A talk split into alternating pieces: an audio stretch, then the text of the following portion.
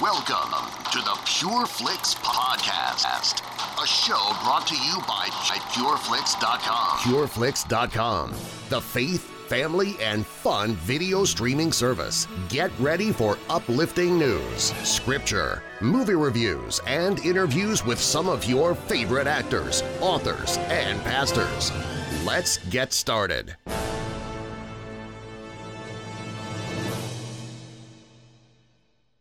Hey, what's going on? It's Billy Hallowell. Welcome to the PureFlix podcast. On tonight's episode, we have a special encore presentation of our second edition of the Vindication Season 2 After Show. This is something we aired on Facebook, also on the PureFlix platform. It's a discussion with the cast of Vindication now that Season 2 is complete and all 10 episodes are up. And by the way, if you haven't watched it, you got to go check it out. You can get a free one week trial of PureFlix over on pureflix.com right now. You could download the app, check it out. Vindication is a phenomenal drama. It's a it's a cop drama that has so much great storytelling, faith. I mean, there's so many amazing elements to the show. You could check that out. Now, if you're a Vindication fan and you're a fan of the podcast, we wanted to present to you the audio version of our interview with the cast. We've got TC Stallings, we've got Todd Terry, and many others coming on the show to talk about Vindication Season 2. And so, with no further ado, let's play the encore presentation of the second episode of Vindication Season 2 After Show.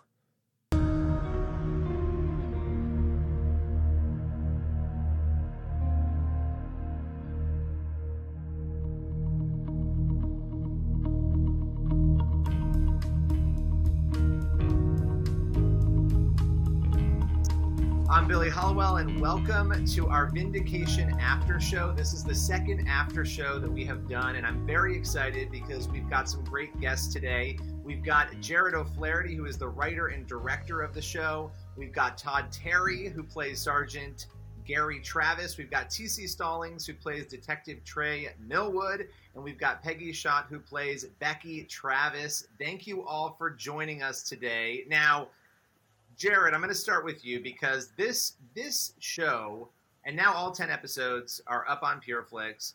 This show is your is your baby, right? You've written this, you've directed it, and you're getting a chance to watch all the excitement that people have over this show. What has that been like to observe and sort of watch throughout season two? Well, you know, at first you're a little nervous. Uh, how are people going to receive it? How's it going to go? But as the season uh, rolled out, it, was just great to hear from people who said, you know, I heard about this vindication. I wanted to check it out, a couple of episodes, and ended up staying up till three in the morning. And, and I went and grabbed my husband, and he came and watched. And he doesn't watch TV, but he's watching with me now. So it, it was just great to see and hear stories like that of people that really just uh, got invested in the show and the characters and had to keep watching because that's obviously uh, creating this type of entertainment, what you want to hear. And, and so it's been really. Uh, uh, just a great uh, response that we've received. Now, now, Jarod, you very clearly chose to bring this issue of forgiveness into the fold. A lot of the characters throughout, you know, Vindication, as you're watching season two, this issue keeps coming up, right? How intentional was that? Why did you sort of choose that as as one of the central themes that people were going to experience in season two? You know, for the topic matters that we dig into with uh, law enforcement and obviously uh, people making mistakes, uh, you know, I, I, thought that forgiveness, which is one of the central core aspects of, of Christianity and the Bible and, and what Jesus taught, you know, um, of forgiving others the same way you want to be forgiven. Uh, it, was just something that I felt could be a strong foundation to build our stories on and to have that element. Um, uh, just come up time and time again with different characters in different situations and really teach it because you know I think in our culture it's something that maybe we've gotten away from. Uh, with, with, cancel culture, you make a mistake, you're done, you're you're erased, you have to go away, and that's just really contrary to what uh, what Jesus taught. You know, so uh, it was something that, that again could be a core foundation of our stories, and I think it, it really connects well with audiences and and keeps their attention.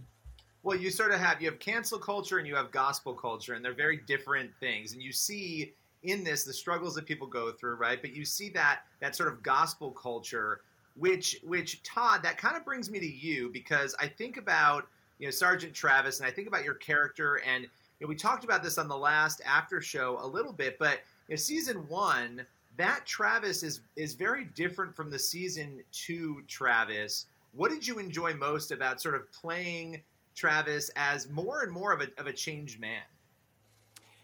You know, I think I think it really it's his heart change. You know, you know, in season one, he was all about his own subjective right and wrong, and then he becomes a believer in season two. So he starts doing some things that are right, but his heart, in some ways, is still not in the right place. You know, we see with you know his pursuit of a better precinct and you know his challenges with Tomlinson wanting to be you know in a bigger position. I'm trying not to give things away for people that haven't seen it, and speaking kind of uh, you know mercurialness, whatever.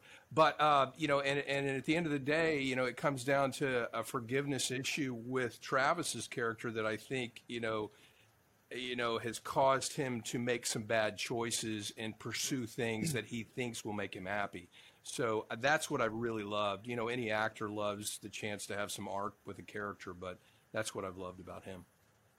Well, and there's that struggle with Doris, and I don't want to give too much about Doris away, but I really enjoyed the, that character, and I and I was pleasantly surprised at moments, and at other moments I was challenged. And you know, if you listen to our podcast on this, our after show podcast, we you know talked a lot about different theories that we had throughout, and I don't want to give too much away for those who haven't watched yet either, but but as you sort of navigate that as as a character and you see Travis going through that relationship with Doris, that's really intriguing too, and it shows that we're all human beings. We all go through these ebbs and flows, and even as Christians, we're all on a on, on a journey. And I thought your character, you know, really showed that. Now, um, Peggy, I have to ask you because Becky is such an interesting character as well.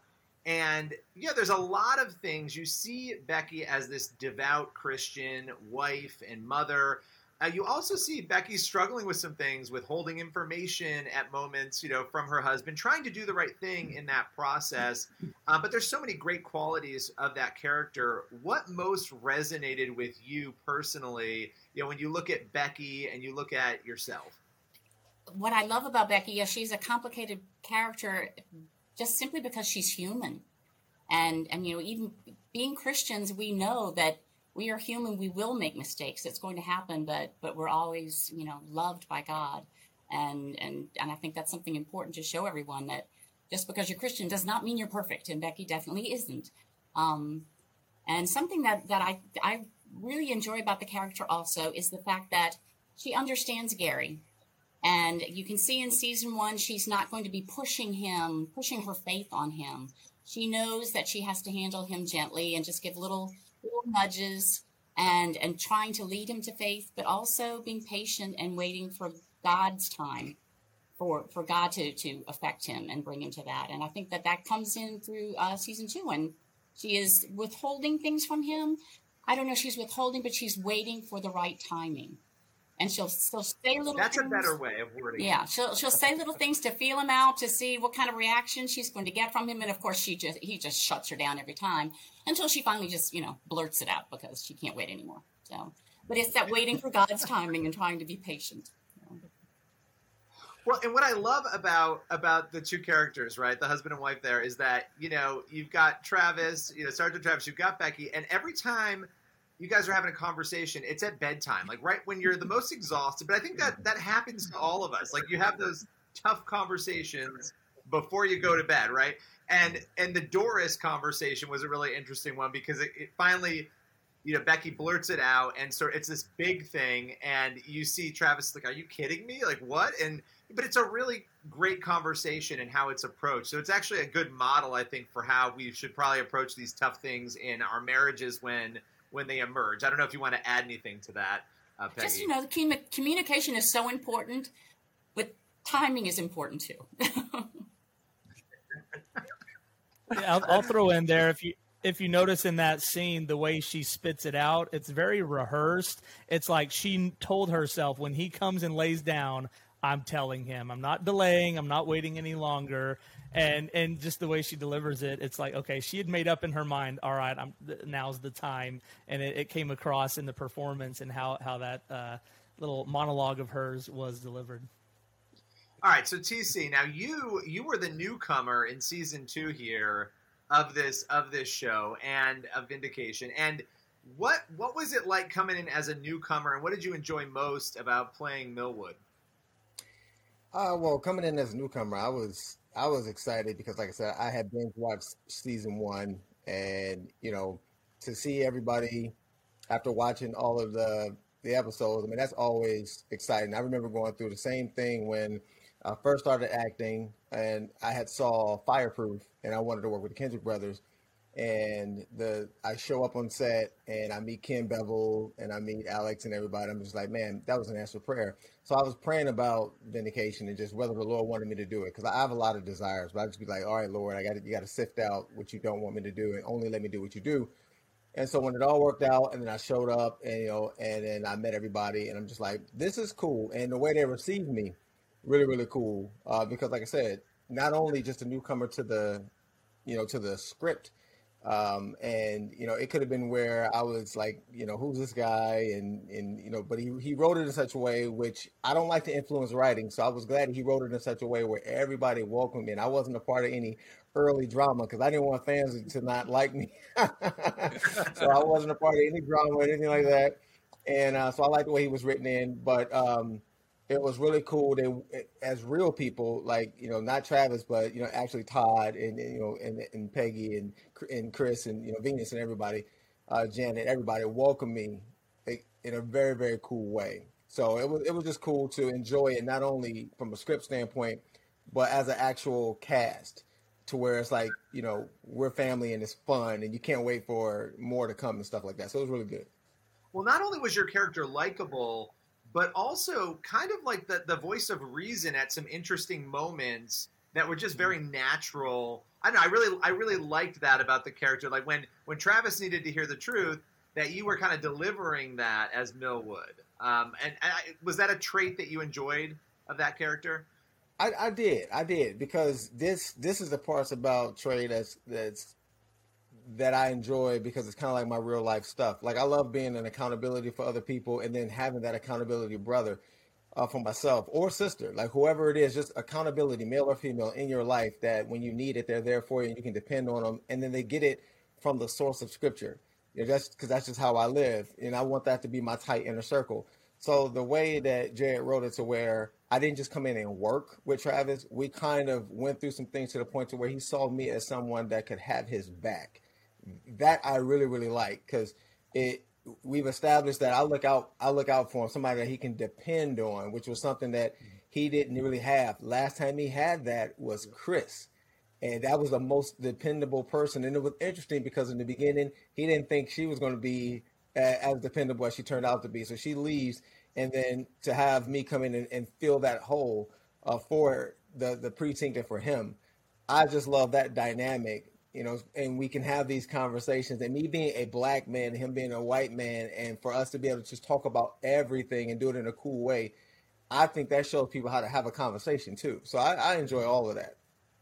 Well, and that brings me to you, Jarod, because I have to tell you, you know, Chris and her brother you really challenged me on as I'm watching it. I had a lot of things, and you heard me. I talked about these in the in the podcast. You know, sort of judgments on Chris until you hit a certain point in the story, and you realize, oh, maybe I'm being too harsh. Maybe there's more going on here, and it really sort of rolled itself out in a way that kept you engaged. I wanted to know more about that relationship with her brother. Why was it that way? Why was he the way he was? And so, all of that to say, everything TC just said and what I just said what what goes into crafting these characters? Because this is a these are very developed relationships and characters.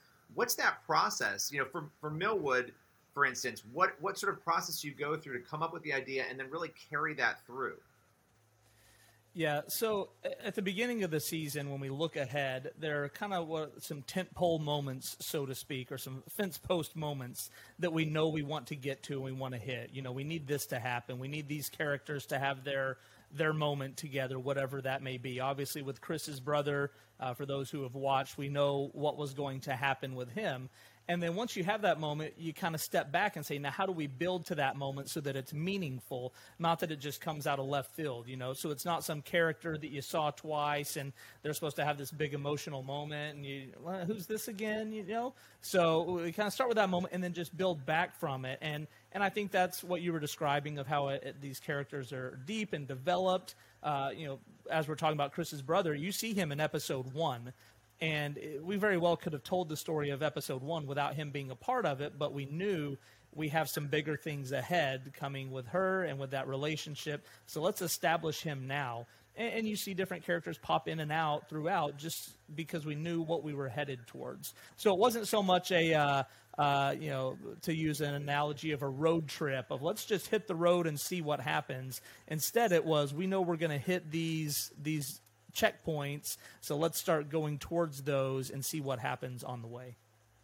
Yeah, and I, I mean, I was I was looking at Chris as sort of I was calling her an enabler in the beginning, and at the end, I wasn't really saying that as much anymore. And people may have different views on on that, but but because of that trajectory of how you developed it, it did change how I responded to her as a character and and to her brother as a character as well. Um, all right, so now Todd, there were a lot of different tests of faith and lessons. You had issues of ego. There was the discussion about race. You had um, family members not having faith. There was lack of forgiveness, addiction, all these other things. Did any of those tests of faith, you know, ring true to you personally? Were there any that sort of, you know, resonated most with you? So we're having a come to Jesus meeting now. I, get, I, get, to confess. We'll go one by one. We'll start with you. Yeah. Okay. No, no. I would say probably, uh, you know, the self righteousness aspect of Travis. You know, and for me, self righteousness isn't you think you're better than someone else. It's just you think your way is right. And a lot of that comes from, you know, I think mistrust in the heart wounds. And for Travis, it was all about it's Travis and Doris. It's about those wounds that he got as a kid that, you know, he's always trying to find another way to, to get happiness or to feel successful.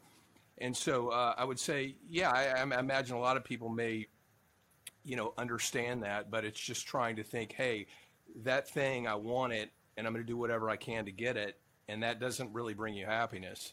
You know, and that's the way it was with Chief. You know, he had that realization that that's not going to bring him happiness. It's not that it was a bad thing, but it just, you know, it wasn't going to give him that fulfillment. So, yeah, that's probably how yeah. I relate more.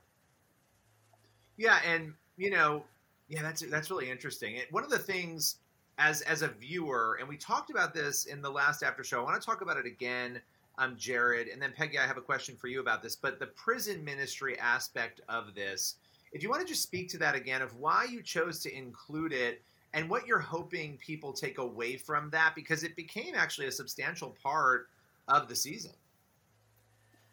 Yeah, well, that idea did come from Peggy. Uh, it was when we were filming the final episode of season one, and we were just hypothetically talking hey, if somehow we get to do another season of this, you have any ideas? What what is Becky Travis? You know, what's she up to?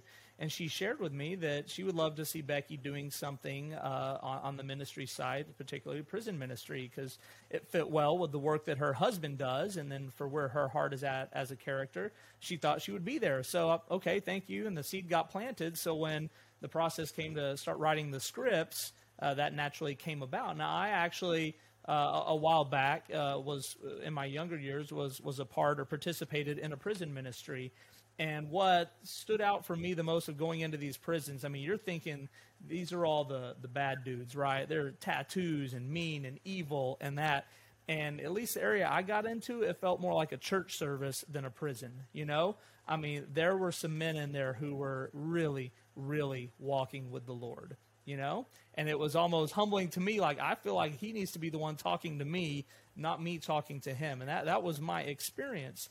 Uh, the particular ministry I was a part of, it was called uh, uh, Bill Glass Prison Ministries. It's here in Texas, based in Texas. I believe it's now called Behind the Walls, is the name of that one uh, in particular. I know there are many, many others, probably one in every state, and, and definitely some national ones as well.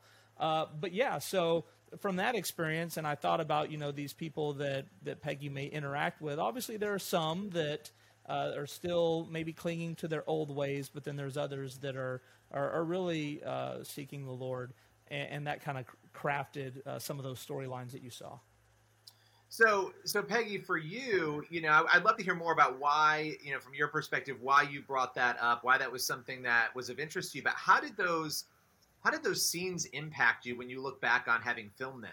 Uh, it was shortly before we were filming that that episode, and I was uh, speaking with a very dear friend of mine, Linda Carey, and she was telling me about a prison ministry that she is part of here in Texas. It's called Women's Storybook Project and there are so many women who are incarcerated who have young children at home. And with this uh, ministry, they go in and they bring children's books to the incarcerated women and they record them reading these books. And then they send the, the audio tape along with the book to their children at home. So the children at home can hear their mother reading them storybooks. And I just thought that that was a wonderful thing. So, and it was something that was really on my mind and on my heart. And when, when Jarod asked me what, what I wanted Becky to be doing well. I don't just didn't want Becky to be doing a prison ministry. I wanted me to be part of this one. Um, and then COVID hit, and I haven't able to do it yet, but I definitely plan on it because I think it's a wonderful, wonderful thing to do. Um, as far as um, filming the scenes, uh, I had so much fun with the group ladies. Uh, the one where, where Becky is is is praying with the woman, and, and how that turned out. I don't think I want to ruin that for anybody, but oh, that that was fun. That was a lot of fun to shoot. Um, getting to film with with Doris, who actually is a dear friend of mine, Laurie Coker. She and I have been in a couple of stage productions together in different films. So getting to do the scenes with her was nice. But I think the one that really impacted me the most was when Anthony came in, Daquan. When he came in and, and Becky's on the phone waiting to meet him for the first time, he doesn't make eye contact at all. And I, I'm just trying to get him to look at me through this glass and we couldn't even hear each other, but trying to get him to, to look at me. And finally, when he looked up and made eye contact with me, I just melted. Uh, it was such a powerful moment, not just as an actor, but imagining in real life talking to someone who is, you know, behind bars, who is incarcerated, and and wanting to do whatever you can do to help them, even though you know uh, Gary told Becky not to do anything, but uh, you can't help but want to help. Yeah, yeah, and it's so related. I mean, it's again that relationship is so is so relatable, right? Uh, between Becky and Sergeant Travis. Now, I have to ask you, Todd. You you have this scene where Tomlinson, and I don't want to spoil all the details of it. Again, if those who haven't seen it haven't seen it, but Tomlinson is really going after you and your character and and you know Travis's family, and it's a very emotional scene you know, Travis gets really angry, so kind of lashes out. How do you muster? Because when you're doing an emotional scene like that, I'm not an actor, so I don't know. How do you muster that kind of emotion and make it feel so real? Well, first of all, Steve Mocate, the actor, makes me so mad all the time, so it's easy. no, no, I love Steve. We give each other grief all the time, but uh, honestly, I, you know, I think it's like you know, as an actor, you just practice stuff over and over and over again, and some things become easier to do. But a lot of it is just taking a risk. Sometimes you fail, sometimes you don't. Sometimes you get bad fruit, sometimes you get good fruit. So you know, hopefully it lands. But uh, yeah, I don't know that just that moment with him saying all those things. Just I'm not a method actor by any means, but it just you know it makes you kind of boil up when people start talking about your family and that kind of thing. So. Yeah, no, I feel like that's an that's an easy trigger for people. And then yeah. ima- a lot of what you do as an actor is you're imagining what it would be like to be obviously in that circumstance, and you're trying to bring that to life. And you all did that so well. That particular scene, again, being so emotional, that was a great a great performance there. Now, now TC. Um, hey, I want to throw in one one thing. I'm sorry, Billy. I'll throw in one thing there. I don't know if Todd knows this, but it's about that scene, and and you know we, are not giving it all away, but you know there's a physical confrontation there, and and his buddy Steve that he was just ragging on pulls me aside one time as we're filming. He says, "Hey, on one of these, can the cops not stop Todd? Like, I want to see him come at me and see how he responds if they don't stop him and we actually uh, get together. And, and, and unfortunately, for safety precautions of what could happen if if they don't stop him, but also for time and stuff, I had to shut that idea down. But yeah, he he was petitioning to uh, uh, let that scene roll out and and see what happens uh, impromptu there. It wouldn't have been good would have been, yeah, that would have, wow. yeah, there you there go, Tom. I love I love these behind the scenes details that we wouldn't have gotten otherwise. That's great. So, all right. So let me ask you, Jarod. Now that now that I have you here talking about this, um, when it comes to second chances, you know, we talk about forgiveness. A big part of forgiveness, not always, but many times, is a second chance in a relationship. What what are you hoping audiences take away when it comes to that particular topic? Wow. Um, you know, we mentioned previously about Chris and her brother and uh, you know that relationship there about having a family member that probably to her was a bit of an embarrassment um, that she almost tried to keep him sheltered. You talked about an enabler uh, that, that it was just something that i think a lot of people can relate to. We probably all have a family member that's maybe estranged.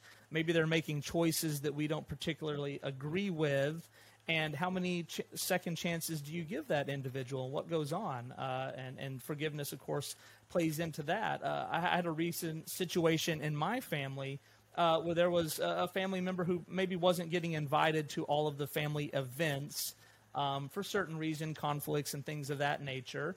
And one of my daughters was actually her birthday party came and said hey i, I want that person invited to my birthday party because i don't think it's fair that they're getting left out you know? And it was kind of convicting of wow okay you know what? Yeah then, then we're going to do that.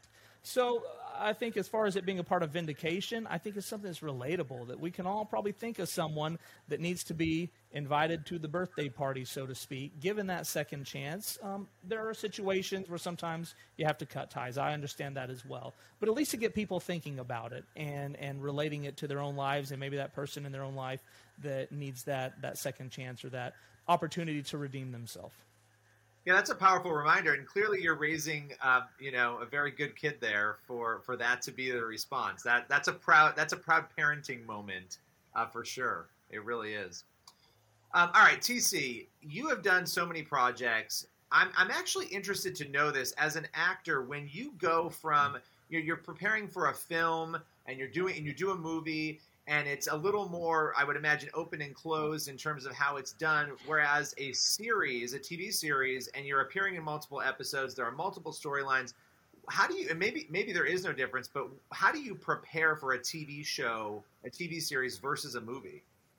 Well, the cool thing for me was Vindication. Um, you know, it'll it'll hold a special place in my heart because it was my first TV series, and then it led to uh, really two more now that you know one has been announced and one is in the works. I'll be on three TV series, and what I'm noticing is it's the it's the episode to episode that literally what you did in episode one, it could be episode 45. You have to remember that you did that.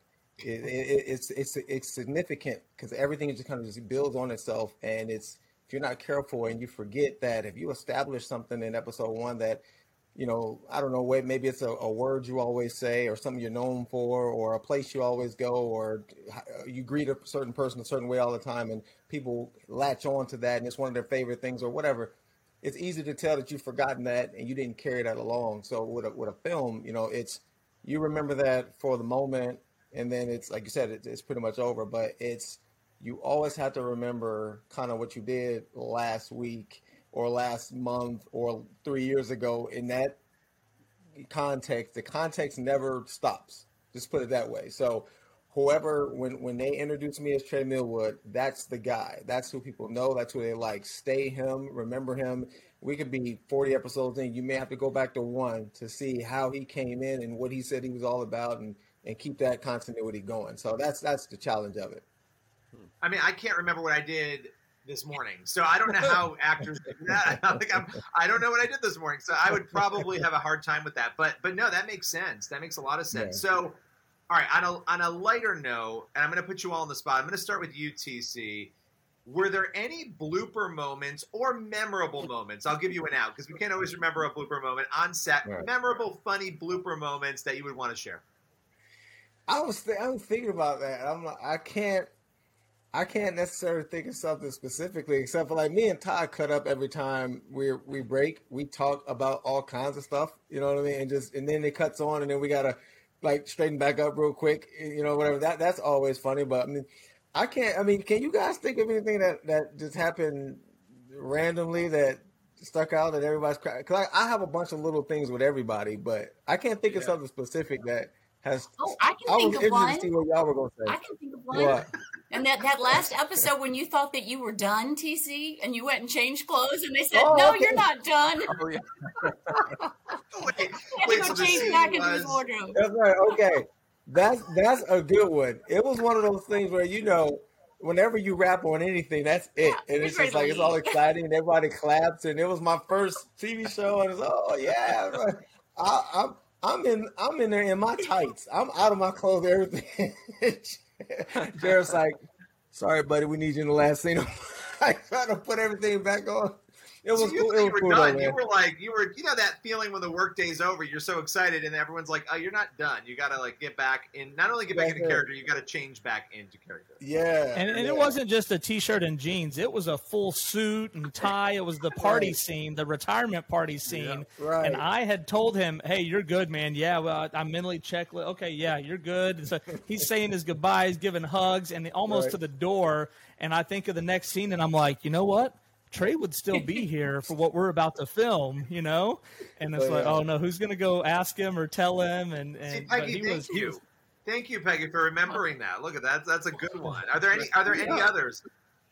Oh, Y'all go Uh, ahead. I'm yeah. gonna still, I'm gonna still keep thinking if something come up. you got one, Todd? I mean, the only it, it's not a mine's not a blooper, but it was just like uh, Peggy was talking about those jail scenes behind those thick glass. You couldn't hear the other person talking, and you know to have a really emotional scene with someone and you're talking to each other but you can't hear a thing that that was i remember that being such a challenge because i remember lori came up afterwards and said it looked good but i have no idea what you said so Oh wow! So you guys couldn't actually. Wow. we could we could not hear each other.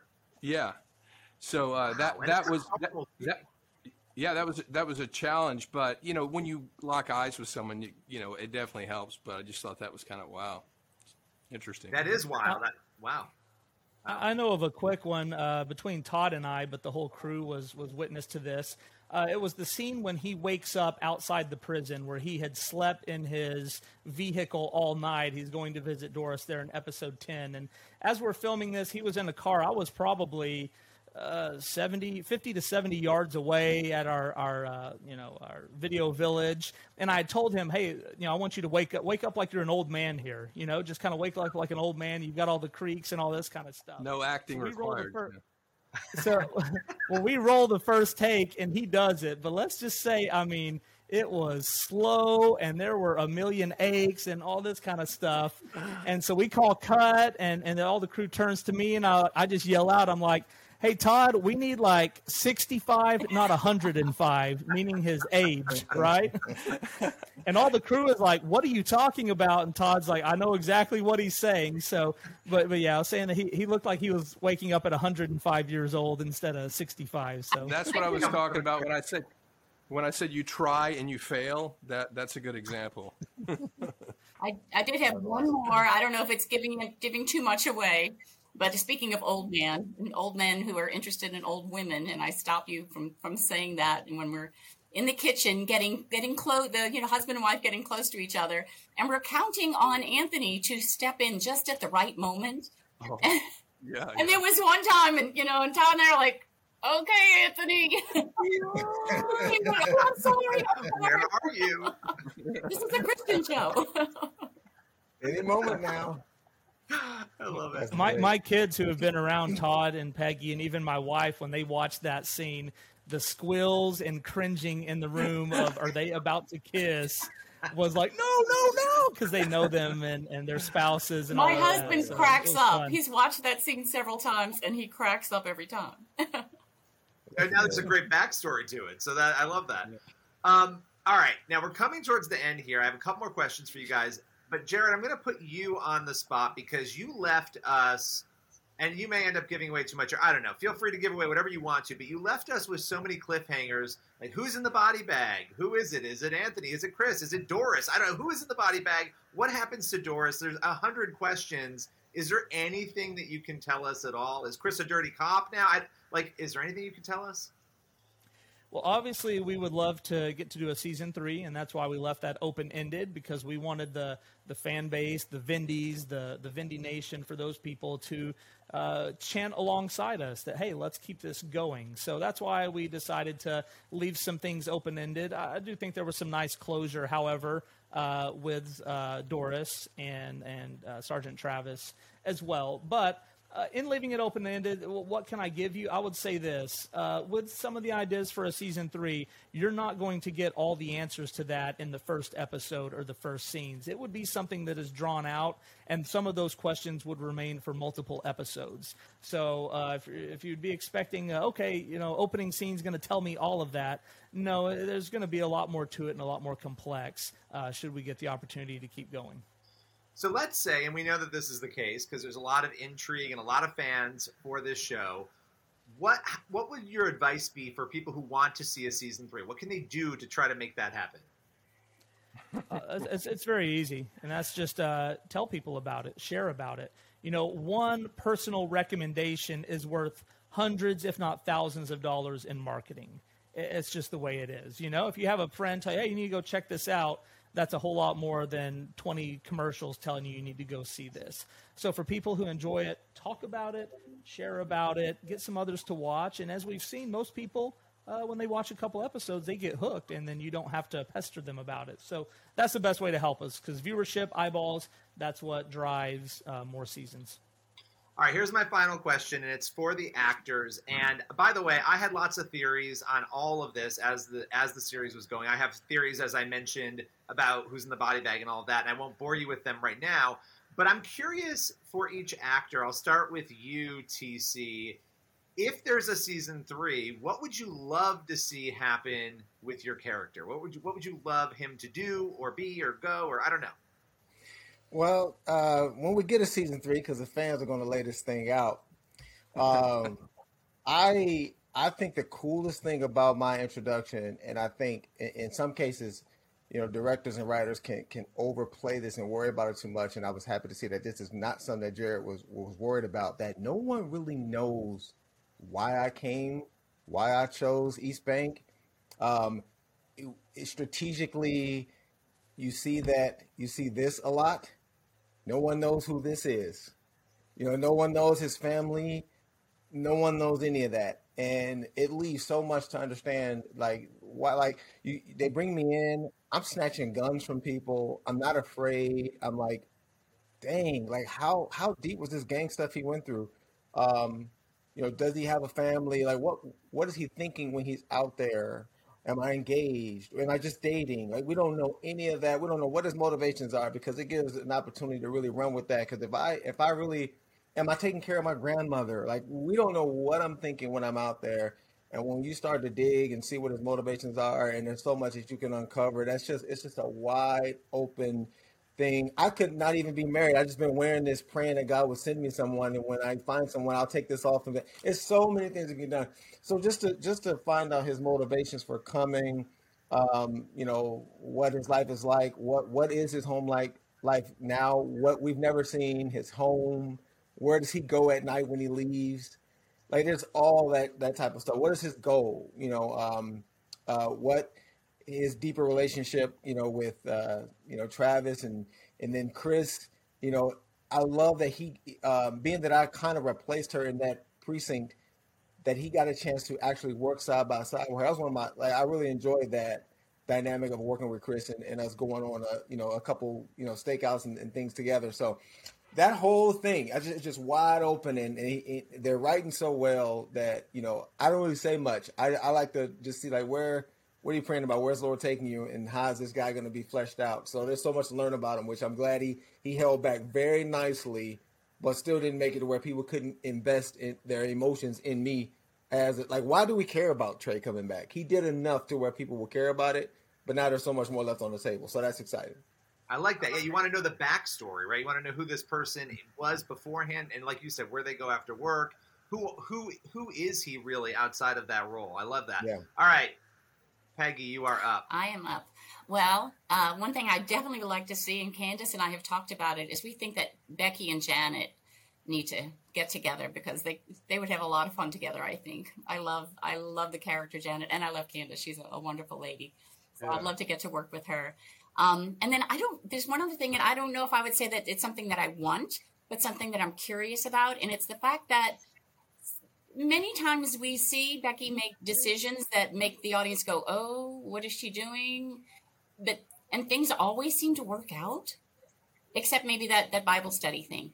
Um, but things always seem to, to work out. And I just wonder if one time Becky's going to make some decision and things are not going to go her way. And something, mm. yeah. That would be interesting to yeah. see how she would react to it. How, yeah, yeah, absolutely. I like, I like that. All right, Todd. Last but not least. Well, I want to see Travis not be the butt of every joke about exercising and you know being out of shape so I want Travis to come in muscle bound like TC, and they're like, "What happened?" No, uh, I mean, I think the great thing about being a Christian in this, this show is that there's so many storylines you could take because you know, just with sanctification, you know, we, we, we believe lies and then we find the truth constantly in our lives and new things are revealed. So there's just so many ways you can go. I, I don't have a specific to say other than I will be in better shape. maybe, maybe the thing is now we me and him work out every morning or something there like that. Oh, there you go.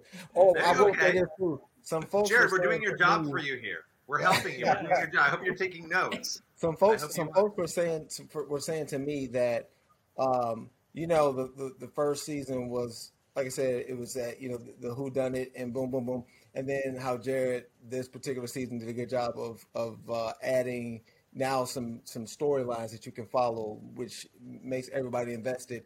A excellent and I, I, I knowing him, it's going to be a, a pretty good blend of both because people really enjoy both sides of that. Some people literally love that repetitious, just keep feeding the same thing and, and they get it. They know what's coming, but they don't know how you get there. Boom, there's a crime and we figure it out. Other people love the the story and getting to know the characters and all of that.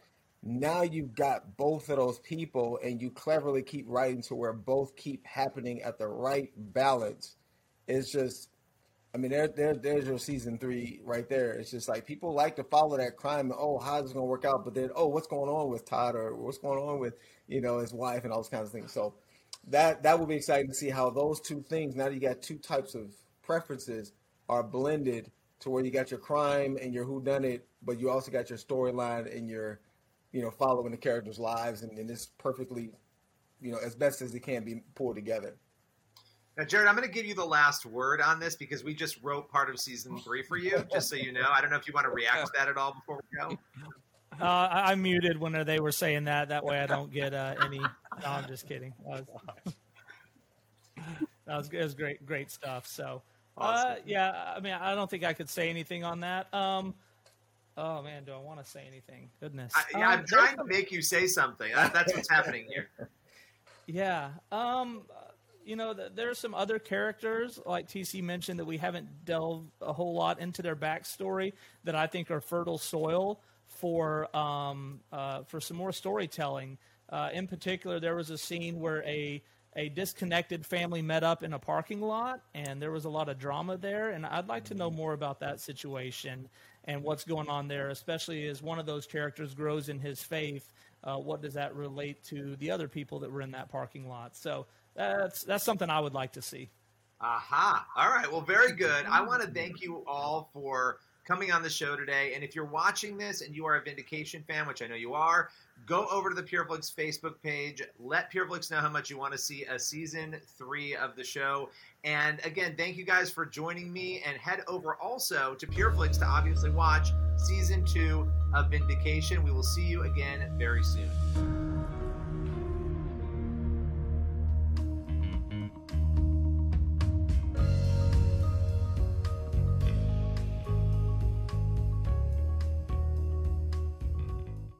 That was the Vindication Season 2 after show. A lot of fun, great conversation. If you have not watched the series, head over to pureflix.com and watch it today. And I would also like to tell you that we are part of the Edify Podcast Network. If you're looking for good Christian podcasts, we are part of that network. Head over to edify, E-D-I-F-I dot app. You can download Edify in the App Store on Android and Apple. And we will see you next week for another episode of the PureFlix podcast. That's all for today's podcast. You can follow PureFlix on Facebook at facebook.com slash PureFlix and on Twitter at PureFlix. And be sure to log on today to PureFlix.com for thousands of faith and family-friendly movies and TV shows. Thanks for listening to the PureFlix Podcast.